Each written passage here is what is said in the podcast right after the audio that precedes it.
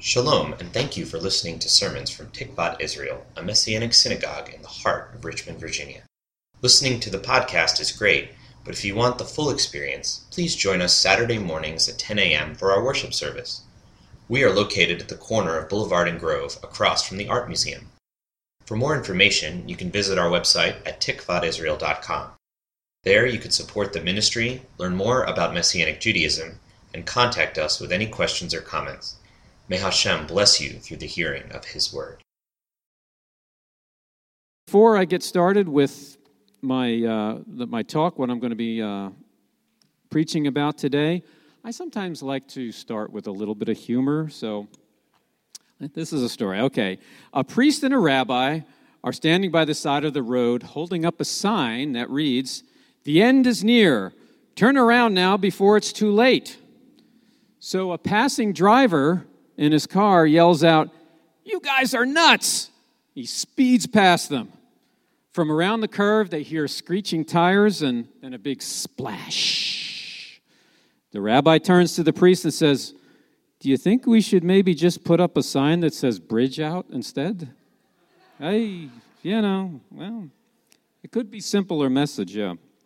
Anyway, I would like to talk to you today about how God loves imperfect people. Imperfect people. Ever, anybody ever feel imperfect at times? Some of you may feel imperfect or inadequate at times in your life.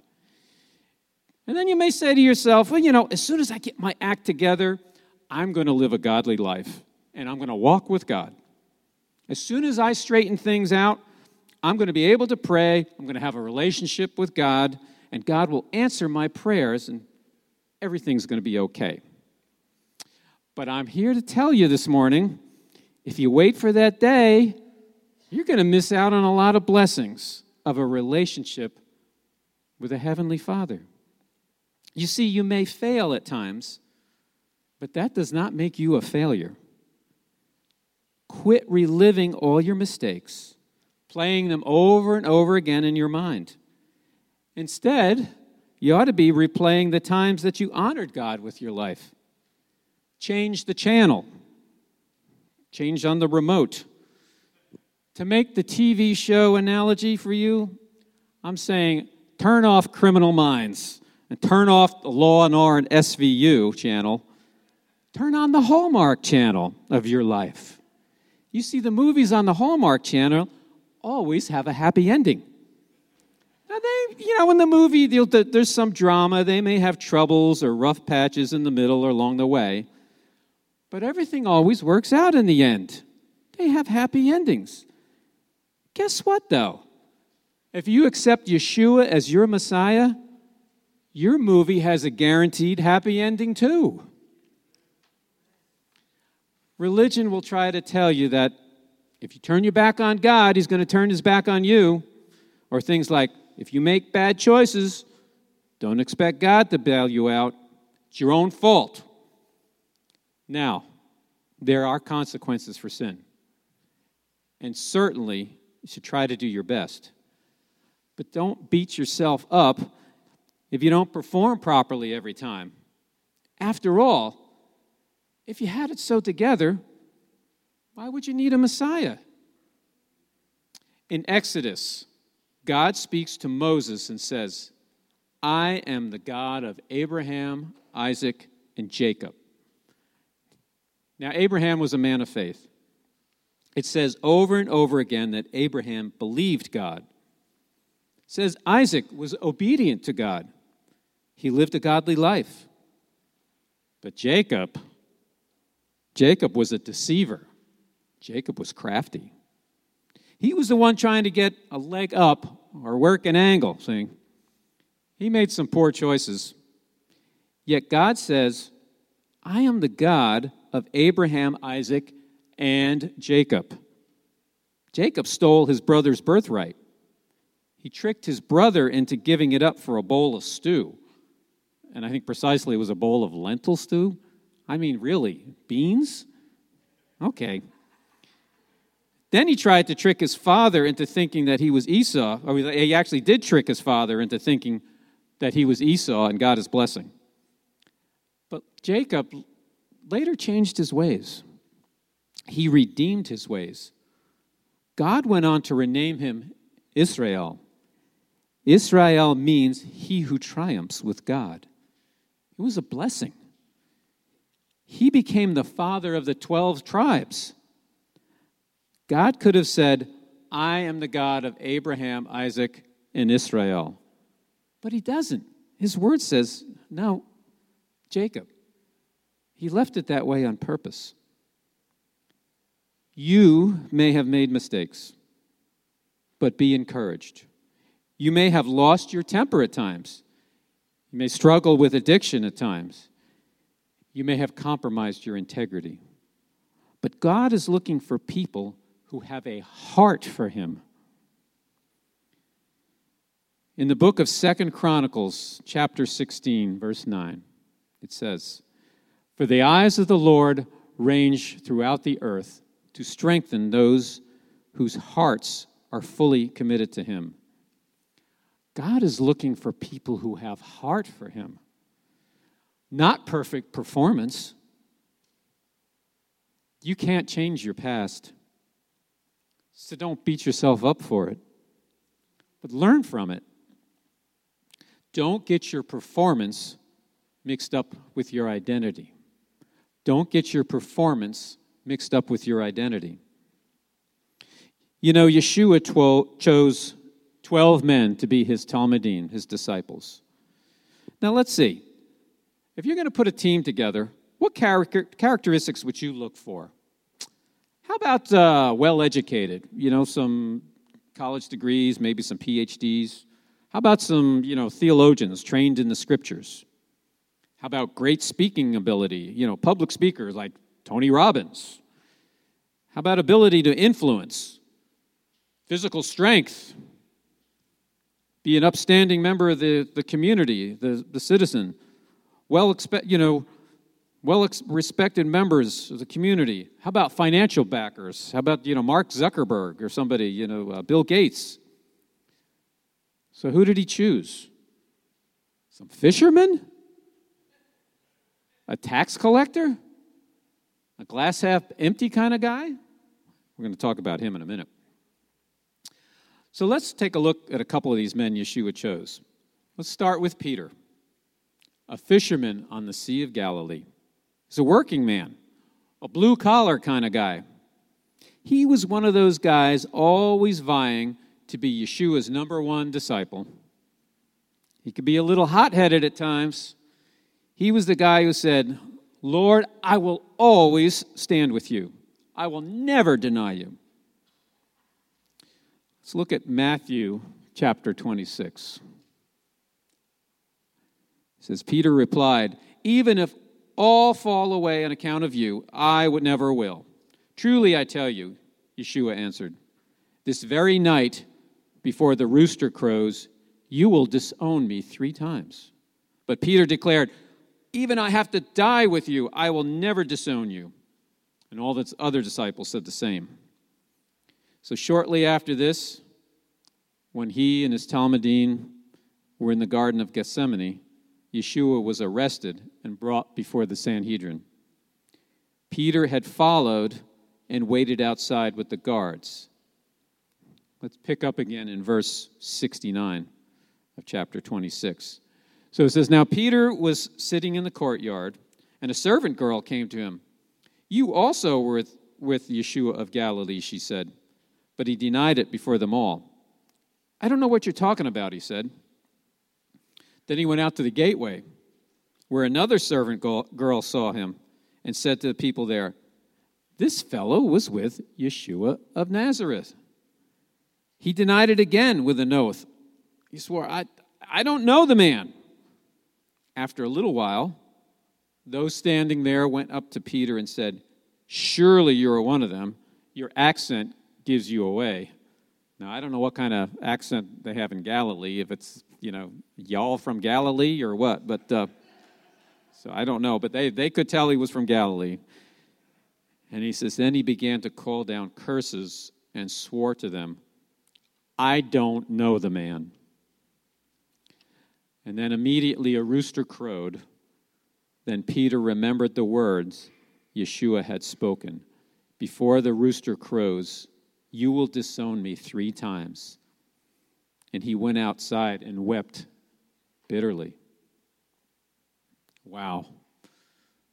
Now, you and I, we've made some mistakes in our life. How would you like to be responsible for that one? Denying the Lord.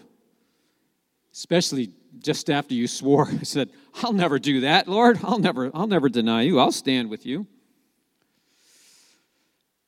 But you know, it was that same Peter on the day of Shavuot, Pentecost, when the Talmidim were filled with the Ruach HaKadosh, the Holy Spirit, he boldly spoke and proclaimed Yeshua's resurrection and that he was indeed the Messiah.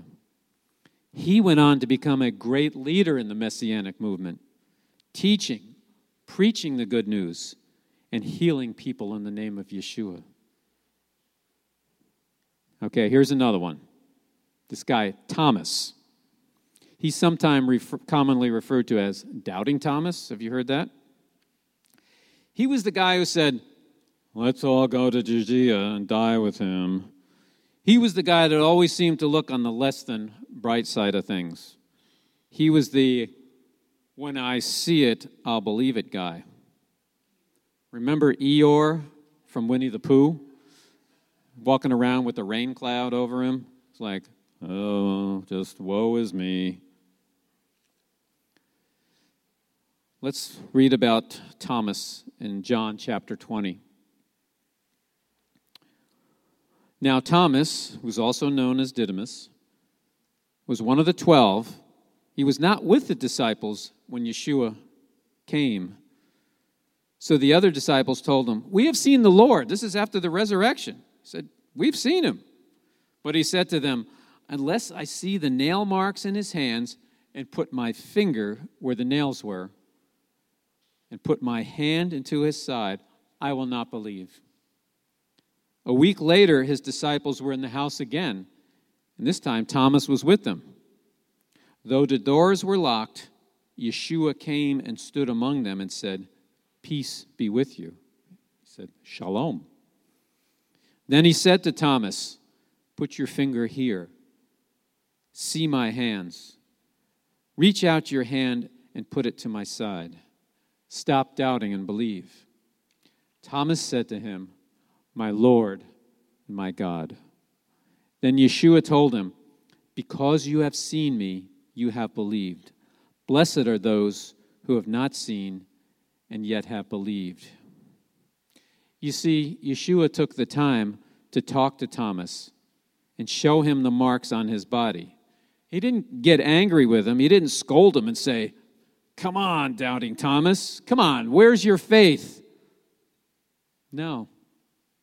Even though Thomas doubted Yeshua, Yeshua did not doubt Thomas.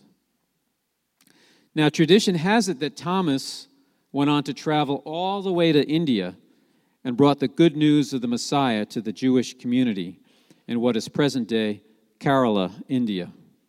In fact, he is highly regarded there, much like Paul, Shaul is to the Jewish communities in the Roman Empire at the time. And I have a friend I used to work with who is uh, uh, from India, and uh, she, she told me that, that uh, Thomas is highly, the Apostle Thomas is highly re- revealed and uh, honored in India.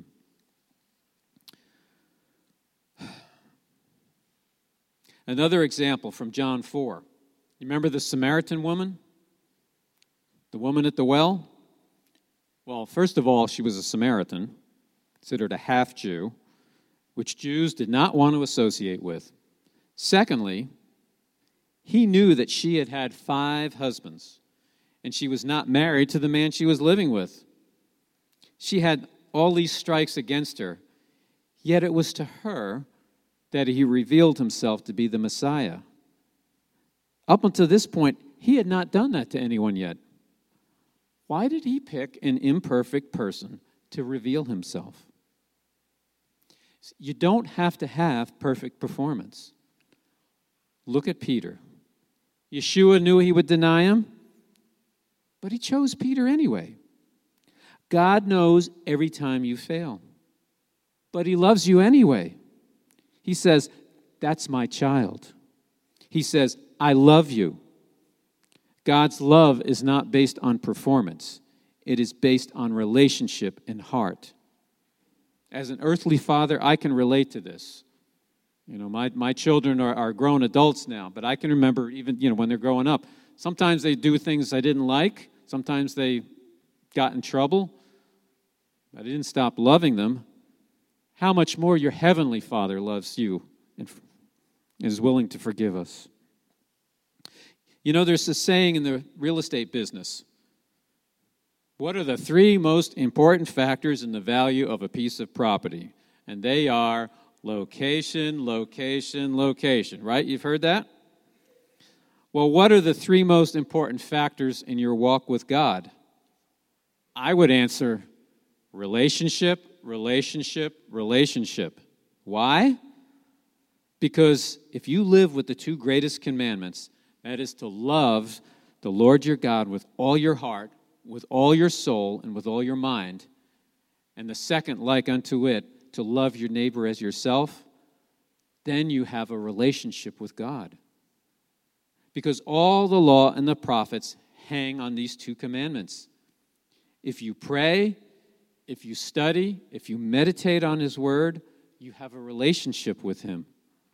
If you give thanks to Him, you have a relationship with Him. If you confess your sins and your transgressions to Him, you have a relationship with Him. If you have confessed Yeshua as Hamashiach, that is, Yeshua as Lord of your life, you have a relationship. It's all about relationship. You don't have to have a pedigree, certificates, diplomas on the wall. God loves imperfect people. Just as an earthly mother or father loves their child regardless, how much more then will your heavenly Father love you? Yeshua paid your debt in full when he was executed on the stake, and God raised him from the dead. Receive God's mercy, receive God's love. Remember, it's not about performance, it's about your relationship with Him. It's about heart. Believe in Him, and He will take you places you never thought possible. Shabbat Shalom.